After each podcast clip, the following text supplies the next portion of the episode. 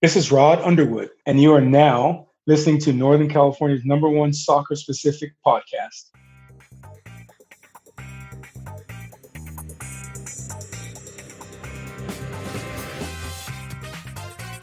What's going on, Sacramento soccer fans, and welcome to the number one soccer specific podcast in Northern California, the Sacktown FC podcast.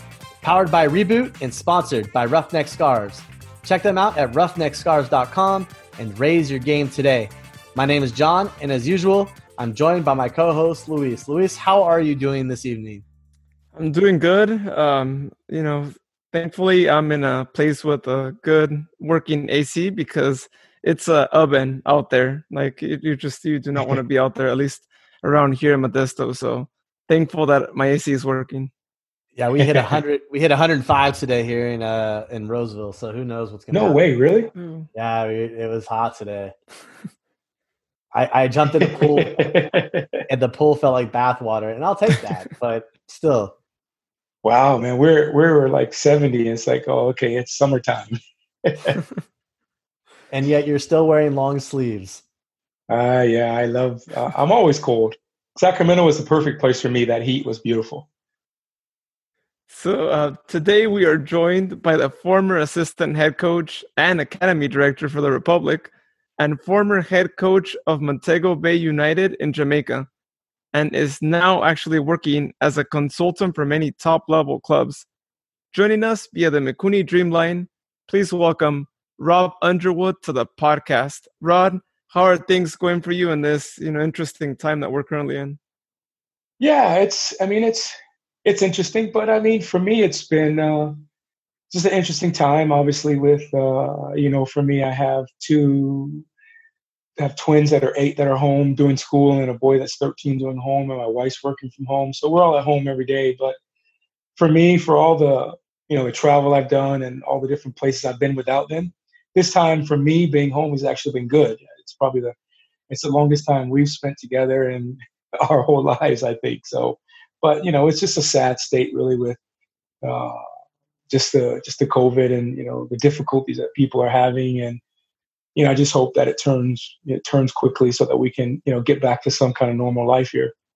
Definitely feeling that. Uh, as you know, being home, my wife's home. We got three kids, so it's like you can't find a you can't find a place to go rest. I mean, everything's done, everybody's around, so you got to make the most of this time and, and make it the best you can. Um, our first question for you tonight um, is How did you fall in love with the game of soccer? Well, it's a very unique situation because we were living in Atlanta. I grew up in Atlanta, so we are living in Atlanta, Georgia. Uh, if you've ever been to Atlanta, we're living near the airport. So uh, my neighbor, his dad was an American football coach, and uh, at that time he said, "Hey, you want to play on my son's team? I'm going to be the coach." I said, "Sure." But at that growing up, you had to wear a certain weigh a certain amount. So I would I didn't weigh enough. so um, the next day or the next few days, I walked into school. There's a big sign up that the school plays soccer. Never heard of the game. Never seen a soccer ball in my life, and I joined the team. And uh, there was nobody to coach because nobody knew anything about the game. This is like 19, probably 70. I don't know, maybe like 70 274, something like that. So a long time ago.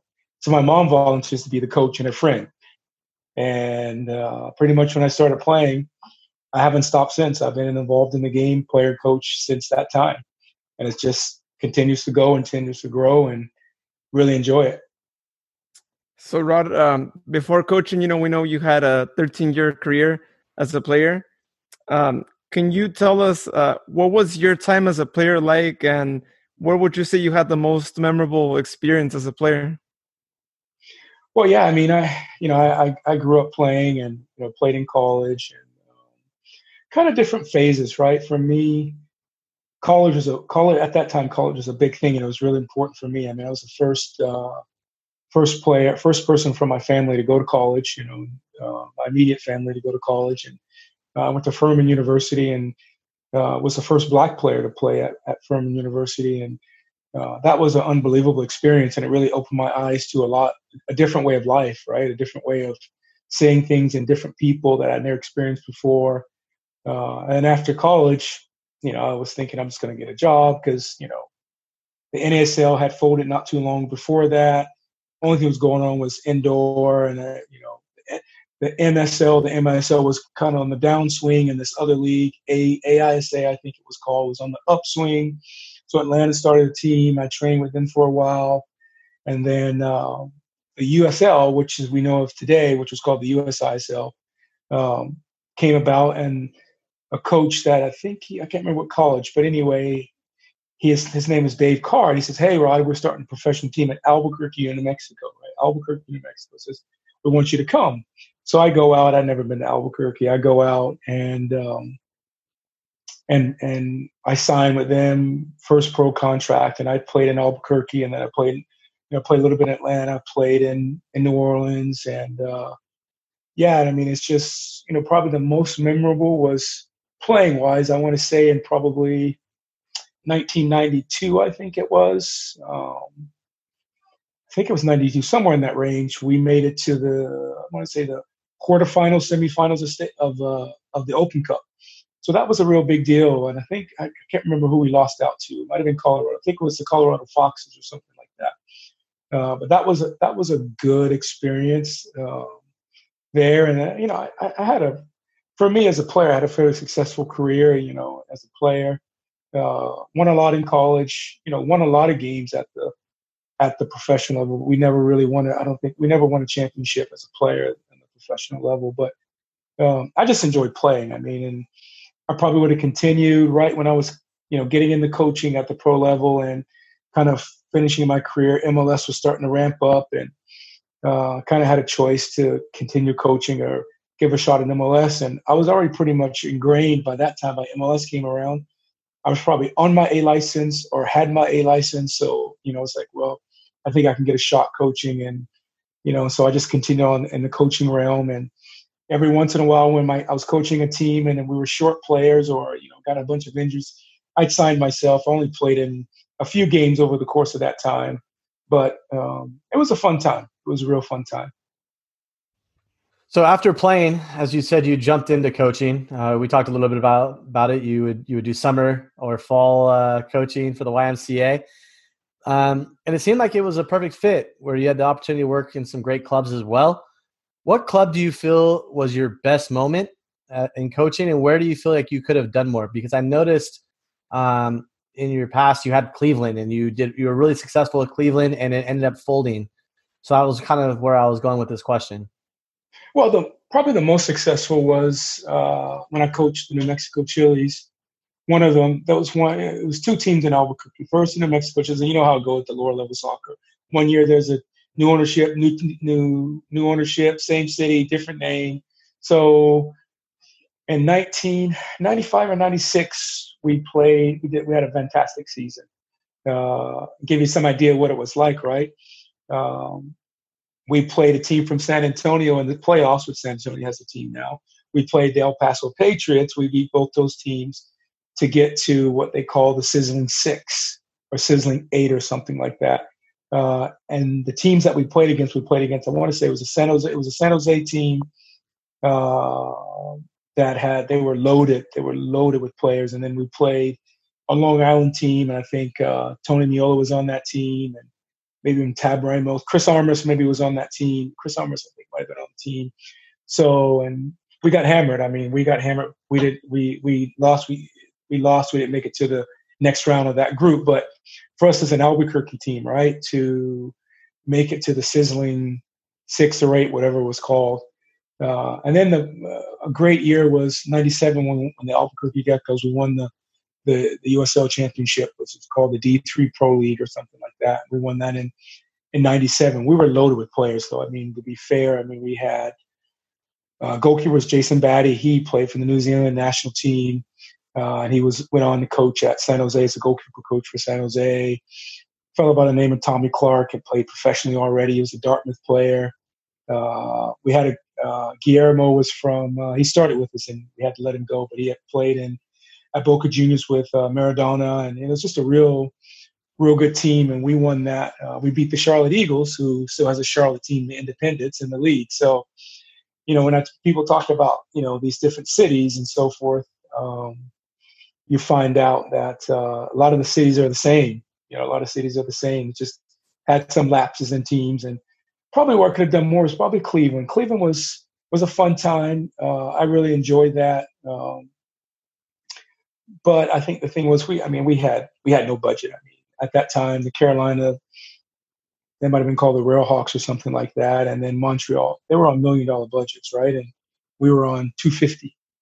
So um, you know, and we had we had a lot of players that wanted a chance, right? We had players that were on per game, right? If you play, you get paid, and then you you know we had other guys that were making decent money, but nowhere near what the other teams were paying, and and I still felt like with that group we could have done a lot more because they were just coming off of a championship in the USL that won the championship the year before.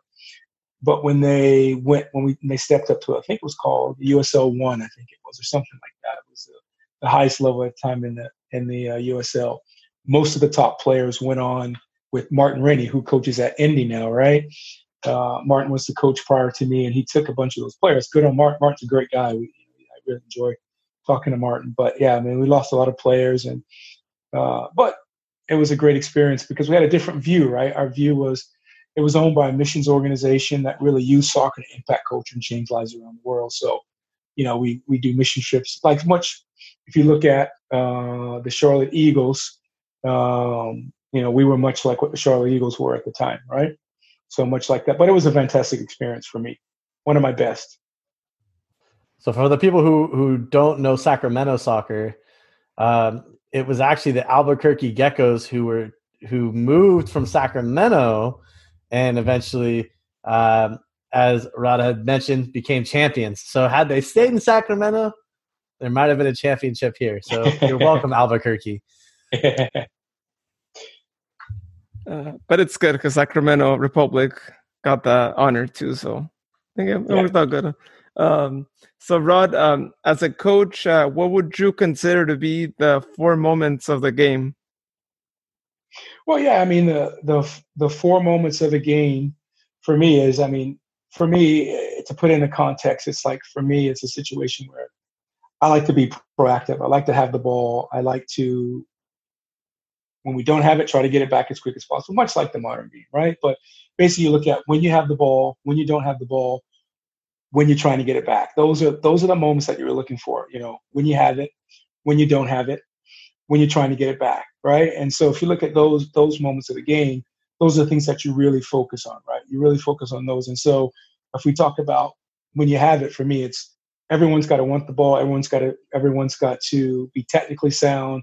Have to have intelligent players. Want to move. Want to play. Want to interchange positions. When you don't have it, you want to be. You're so upset that you don't have it you fight like dogs to get it back. All right. And then that transition moment in the modern game today, right? The modern game today is there's so many transition moments in the game. And I feel that even though you might have the ball, but the transition moments really a lot of times dictate the outcome. Definitely. You need it sounds like you need a lot of Edgar Davids on your team to make that happen. yeah, yeah, yeah. You need players, yeah. But you know, it's a player's game. I mean, players are if players aren't making plays, no matter what the coach says, no matter which coach knows, if the players aren't making plays, you're not going to be successful. Yeah. So you you had time in Montego Bay uh, with United. What was it like to coach and be a part of that uh, Concacaf Champions League qualification? What what was that like? You know, I really enjoyed. I really, in terms of the club, right? In terms of Montego Bay, that was that was fun because obviously being in the Caribbean, uh, you know, we had a lot of uh, we had a fair number of national team players that played for the Jamaican national team. A few of those guys that played after they played for, against the U.S. in the Gold Cup uh, a few years ago. So we had to, we had some players, but you know, the qualification we got a chance to host in Montego Bay, so that was a big deal, right? So I think we had teams from the Dominican Republic come in. We had uh, I can't remember all the teams uh, that came in. I remember the Dominican Republic team because they were they were very good. Uh, and I can't remember the other teams that we had come in. We had three teams come in, but that experience, right? The the way the city got behind it, the way the media was behind it, you know, it's just a coaching outside the country is just a different way of life. I mean, in the sense of, you know, there was one time my wife and my kids were walking through the store and I think we just come off a loss and the fans want to come and have a chat with you right there. Why, you know, why you are, uh, why the team's not doing what they think the team should be doing. But, uh, the, the you know the, the championship qual champion championship qualifiers for me was was outstanding. I mean, great pressure, great expectation, uh, and the crazy thing was is I had literally got to the country three days before it started. So I had like three training sessions with the group before it started. Uh, because prior to me, you probably know the name Tim Hankinson was there prior to me. Uh, so uh, that's how I kind of made it to to Montego Bay because he reached out and said, "Hey, I'm leaving." Told the owner about you, and um, that kind of turned into the opportunity to get down there. But great experience. I mean, great experience. Great experience being in Montego Bay. Uh, crazy, crazy football country, uh, and, and sometimes literally crazy football country uh, and some of the places that you know in, in, some parts of especially in kingston it could be pretty pretty difficult but uh, it was good. So let, us talk some uh, sacramento republic now. Uh, you know we know you came to sacramento from portland. Portland has you know an amazing team too. Um, we won a championship the first season you know you were there uh, with Preki would you say that the season after there was a championship hangover? Or what, what would you say happened there the season after we won? Well I, I, think it was it was a lot of things right? I mean we have to look at 14 first right?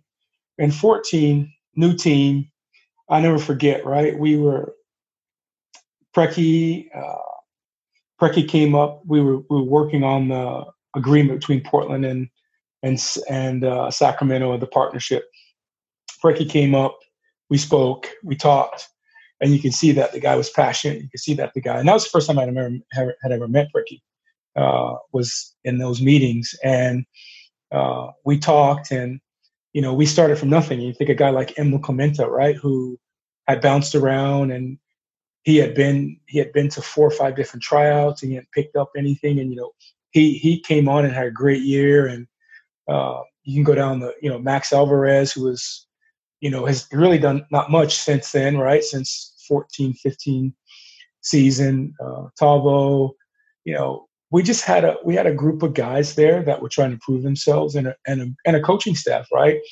You know, Preki was super successful. I've been in Portland for a lot of years as an assistant, you know, and uh, then as well as in the academy and the and the youth development with them too. Uh, you know, Chris Malinap, super guy, was you know, bounced around, and you know Tony Sutton, who was a player there, and um, so it was to win that in the first year was just a very unique. It was a neat, unique group, uh, and things went our way. And you know, Rodrigo Lopez Roro was obviously fantastic, right? He started slow, but he was fantastic most of the year, and you know, Justin Braun was unbelievable. I mean, sometimes people look at Justin and say this guy can't play, but the thing is, as a coach, you see the work that he does that nobody else even picks up on. That he creates a space for Rory, creates a space for Tommy, or even Gilberto. I mean, Gilberto was was fantastic with the ball. He didn't like to defend, but when he had the ball, he was he was very good. He was he was exceptional. Um, and then in you know in 15, I in 15 I was the academy director, and you know from I wouldn't say it was a hangover, but you have to understand, you know, Preki left part way through, right? And you know, Preki was a fantastic coach, and then you know, um, Buckle took over after Preki left, and you know that changed. I mean, I always say this, right? To win a championship is very difficult the first year. To win it the second year, to win it the second year, win it the second year, but then have change, have a coaching change, you're making it pretty pretty difficult to try to win. So I wouldn't necessarily call it a hangover as much as I would say. It was just, you know, if you look at percentages, the percentages were in your, you know, more in your favor when everything was intact. But then we started making all the changes, and you know, the new coach wants to put his staple on things, and that then that that becomes tough. Essentially, it kind of derails a team, right? You're, you're if you're having to change, especially in July. I think it was mid July when they made the yeah. when they made the switch. Yeah. So yeah. you're you're running out of time to implement things, and you need a lot of time to make sure things go right once the season starts. So I would imagine that the hangover, yeah, you know, you've played a lot of games the year before, legs are heavy, but also that transition from Preki to, to Paul, as as easy as it might seem, like a as for a supporter or or a member of the of the of the uh, crowd coach crew, right? You have to realize that there's there's definitely a big change that's going on. Players' personalities are going to differ. Coaches are going to be different towards players, and it takes away from their camaraderie uh, in some form. Yeah, I mean, because I mean, you guys saw Preki. You you know what he's like. I mean, he's intense. He is. For me, look, I, I've I've worked with coaches from all over the world. I even worked with a coach that was, you know, was was a goalkeeper coach when Brazil won the World Cup. And I'm telling you now, Preki's at that kind of level.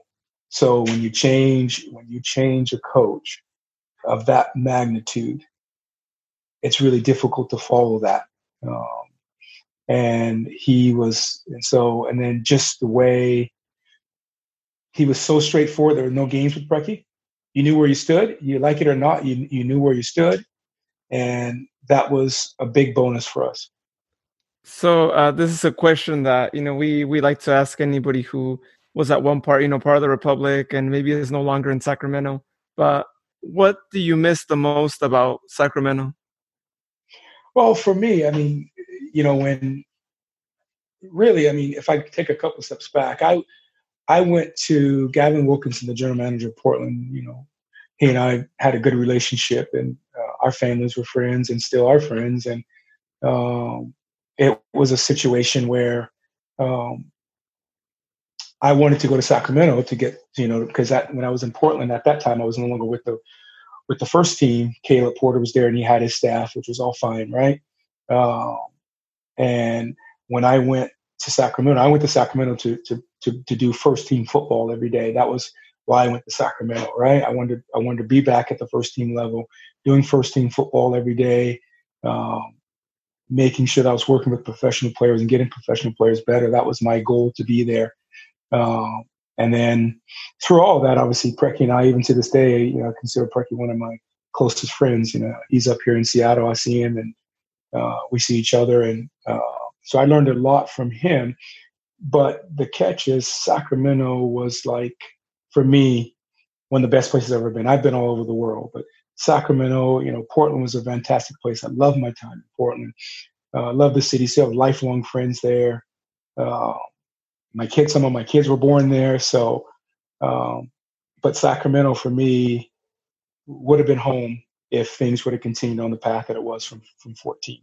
You know, because my wife and I, you know, because the first year my wife stayed in Portland just to, you know, how lower level football is. You don't know if it's going to make it or not. So she stayed, and in the second year they came and it was, hey, we want to we want to make this our home. We want to live here, house, school, the whole nine yards. That's going to be our place. So, if you ask me one thing about Sacramento, I don't have one thing. I mean, love the food, love the people, love the heat. Uh, just a, just a beautiful place. What was your favorite uh, food spot? Oh man, let's see. Uh, we liked everything. I mean, my my wife's like a fantastic cook, and we we we watch cooking shows and just like to try new. I mean, Mikuni's obviously got to say for the sponsor, right? Mikuni's was, I mean, probably the best sushi we've ever had, right? And um, and uh, you know, one of me and my wife liked. Uh, I think it was called the uh, dessert diner down down in that area. We always have the best desserts, and uh, yeah, we we just we just love the food scene and and you could get so many different kinds of food. You know, that was really, really awesome. So knowing now what we know with how important the academy is going to be to Sacramento going forward in the MLS, what was it like to know uh, that you played an important role in the making of this academy and seeing that its potential and what it's going to mean to Sacramento once it goes to MLS? Well, for me, I, I, I for me, I'm I'm very unique as a coach, and I don't mean that in an arrogant way whatsoever. I've had the chance to to work the gamut in, in soccer, right? From leading a team, first team, assisting on the first team level, uh, being an academy coach, um, and for me, I believe that an academy and development of players is the lifeblood of of a club. If you don't have big dollars to buy what you want to to buy, I mean, to buy the players, to almost in some senses you can buy the right players that that buy into everything because you've scouted and know you can afford that player, and they buy into what the, the way is, the way the team will be. Uh, but for me, the academy, the youth players are the lifeblood because uh, number one, if you look at it from take away the football, right? But then you took the community. They come from the community. They're involved. The family or the family becomes fans if they're not fans because their kids are involved.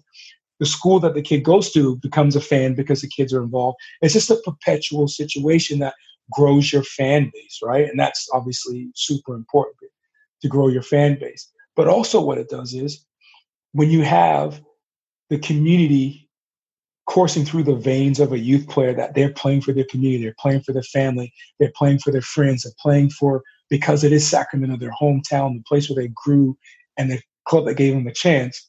You create a chance to have something really very special over the long term, and you can have generational impact. And that's really important at the youth level, right?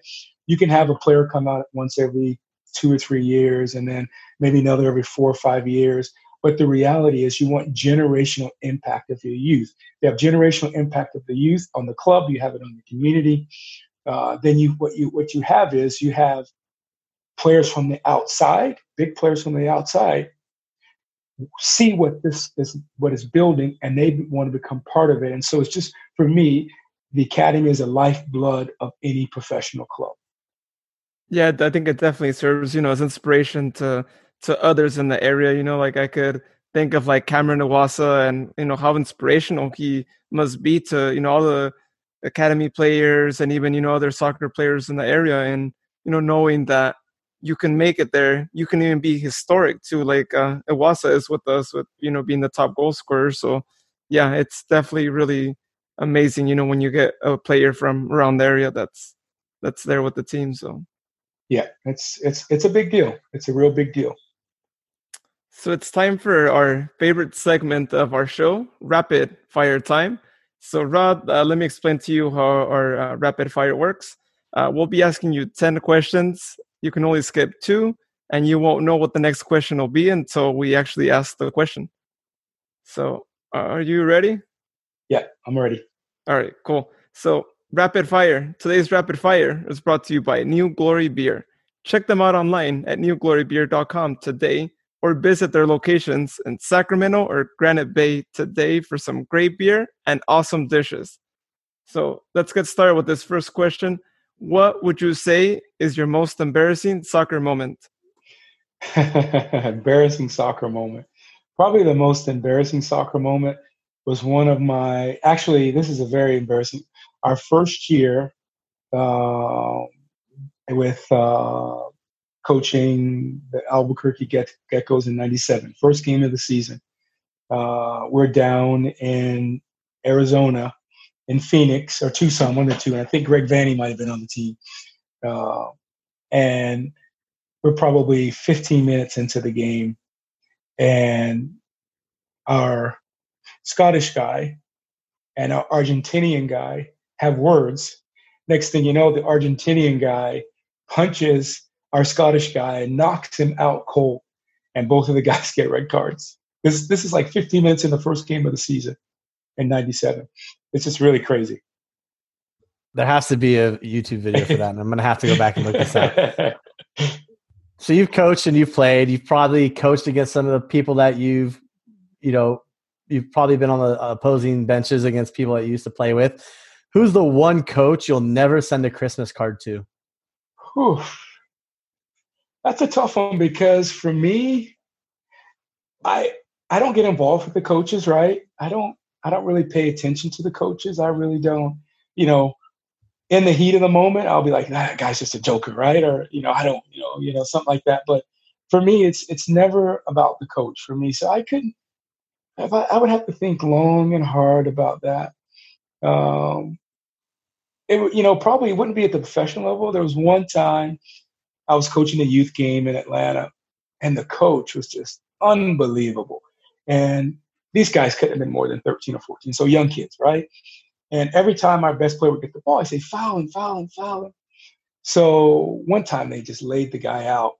And next thing you know, I'm nose to nose with the coach, and I'm just shouting at him and shouting at him. And, and I called the referee. I said, "Referee, what are you going to do about it?" It's like that guy, man. I was, I don't even know the guy's name, but for me, that's like, that guy was just terrible.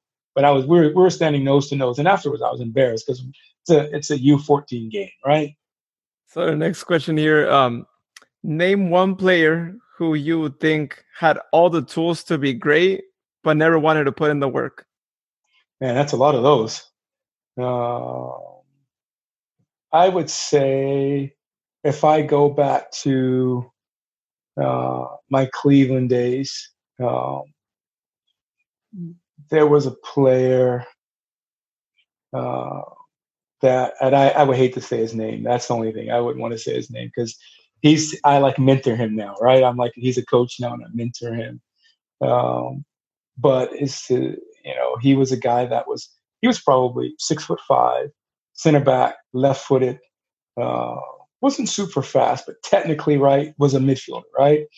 Tough defender, but every day, right? Every single day. Actually, I, I got a guy for you in Montego Bay, guy by the name of Woozy.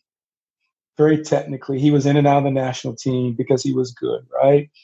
But you know, it's it's five minutes of training, he's nowhere to be seen, right? Five minutes after training, here comes strolling in. I'm like, oh man, but you know, and so you fine him, you suspend him, whatever. Then you put him in the game, and he scores two or three goals, and then same thing the next week in between games, late, whatever, and finally you don't play him, the team doesn't do well. Then you play him, the team does well. It's just like so frustrating, so so frustrating. So that a lot of kids I used to coach, uh, just frustrated. yeah. Uh, what club do you find yourself supporting outside of the U.S.?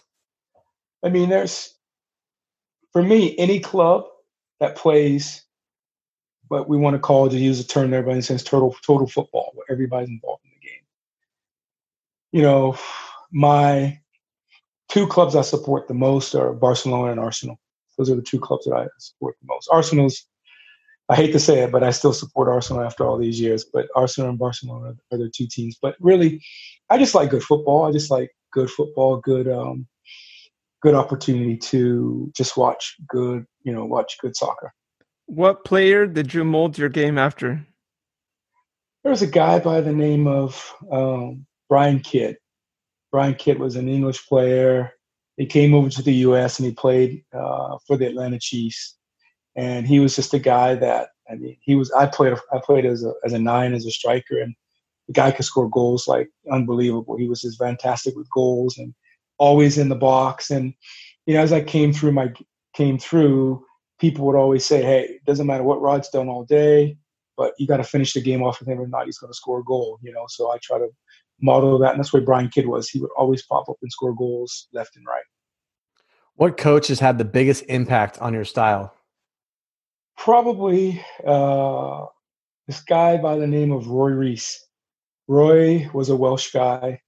Uh, he had coached U17 national teams. Uh, uh, Roy since passed away, but I learned so much about him. He started recruiting me when I was about 14 years old, 15 years old, uh, to go to college at Furman, and he started. He recruited me and uh, just learned so much about him, about the game, and how to be a player, right? How to just work and show up every day, have fun, make work fun, you know, and and then just to always uh, try to be uh, just special every day, and that's really what he instilled in me. All right, so, so we got to go back to, to food here because we, we just like to talk about food a lot. Um, would you pick sushi or pizza? Sushi. Who would you kiss the crest of, Reno or Portmore? Uh, Reno over Portmore any day. uh, what would you say is the hardest part about transitioning from playing to coaching? Not playing. And what four players from any time in the history of the game would you build your team around? Messi. Um, I would say Buffon, Preki, and uh, Maldini. Okay. All right. Little defense and, and yeah. attacking midfielder. All right. and somebody who could who could play midfield and is a magician of sorts, right? Yeah. So a new a new style question. Um, it's a reboot question of sorts. Um, we all have a moment in life that we've had to start over, correct ourselves, like a golf mulligan. Can you share the moment you had to have a reboot, whether it be in life, sporting, or even academic? There's a lot of those, man, at my age. so um, I would say if I if I give if I can give a couple different ones, I would say academically, like when I went off to college, right? Uh, I have dyslexia, so it's hard. You know, it can be difficult learning stuff. Uh, and when I went to college, right through high school, I was able to finagle my way through and get through. And and then when I got to college, man, it was just oof. I, I thought I was in over my head, right? And I had really actually put the work in and study and to graduate and and and I did, but it was it was never easy. Um, and I would say soccer wise, um, it was uh, I would say kind of a reboot. Uh, I had been living and coaching in Al- in Albuquerque, and uh, I went to Atlanta to one of my friends started a club in Atlanta, and so I I went back to Atlanta uh, after uh, me and my first wife separated, and it was like uh, I just wanted to start over, right? And and that really sort of propelled what my modern soccer is today. Because from there, I went to Portland uh, because my whole focus was going there to restart, uh, restart, and then to uh, re- really relaunch my career, relaunch uh, my life. And in that time, in that five, I was there about five years, four or five years. I met my my wife now, who is like I wish I had met her when I was about 20 years old. Uh, but uh, that's really propelled. And from there, I went to Portland. From Portland, I went to Sacramento. From Sacramento, I went to Montego Bay, and we're talking now. So that was a big. Those are those are two two important milestones in my life. Awesome. I appreciate you taking the time to share that. That's uh it's important, right? To to hear people's stories about how we I mean we all face ch- trials and tribulations and have to find a a way to to reboot ourselves. So we appreciate you uh you sharing that reboot story. You're welcome. All right, so it's time for our last call. So, Rod, what would you say community means to you? Community is everything because my personal mission statement is to impact culture and change lives. So, I mean, I've been in the game a long time, uh, and the whole thing is can, how do I use the game of soccer, how to use the game of football to impact culture and change lives? So, community is everything for me. It's it's it's vital. It's you know when I coach, right? When I coach at any level, how can I instill in the players that just don't be in the be in the community, but be a fabric, to be a member of society and change the people that help the people that need help and live at, live at a level of high moral standard with integrity on a daily basis.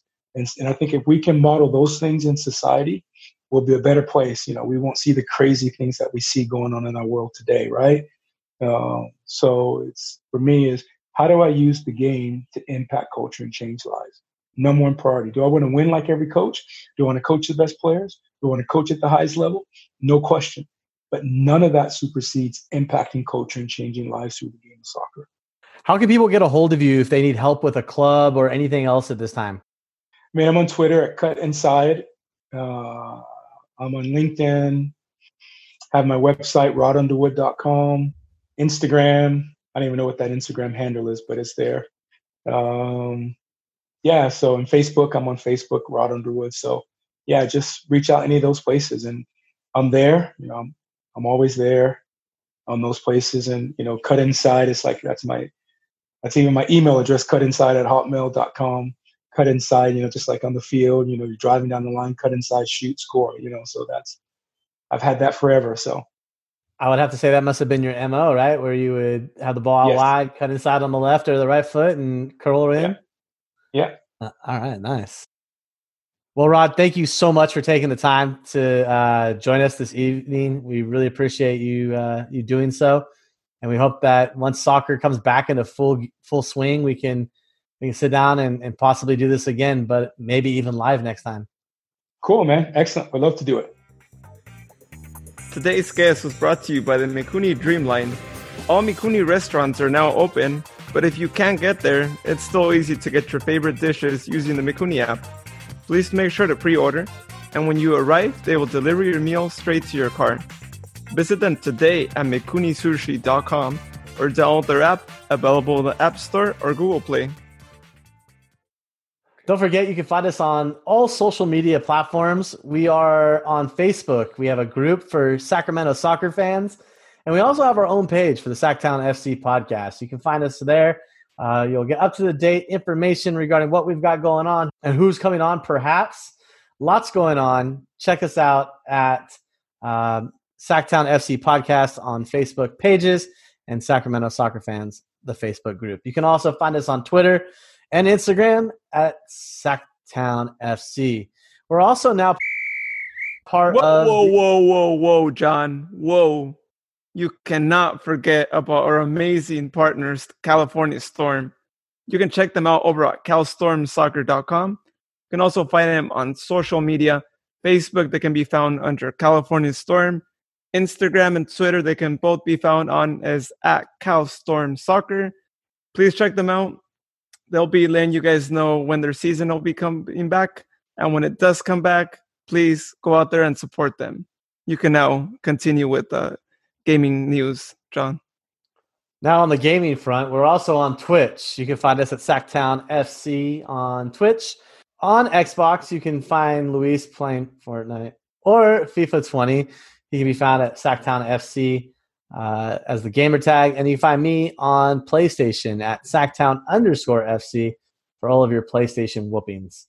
Yeah, so please, uh, we'll, take a challenge at any time. Uh, my recent challenger was Mr. Forza Power, and after two rounds, he actually just told us that he actually doesn't want to play against me anymore because I he couldn't beat me. So, yeah. So please, you know, I'm up to the challenge. I'm not saying I'm like a big professional at it, but hey, let's let's have a game and see see how things go.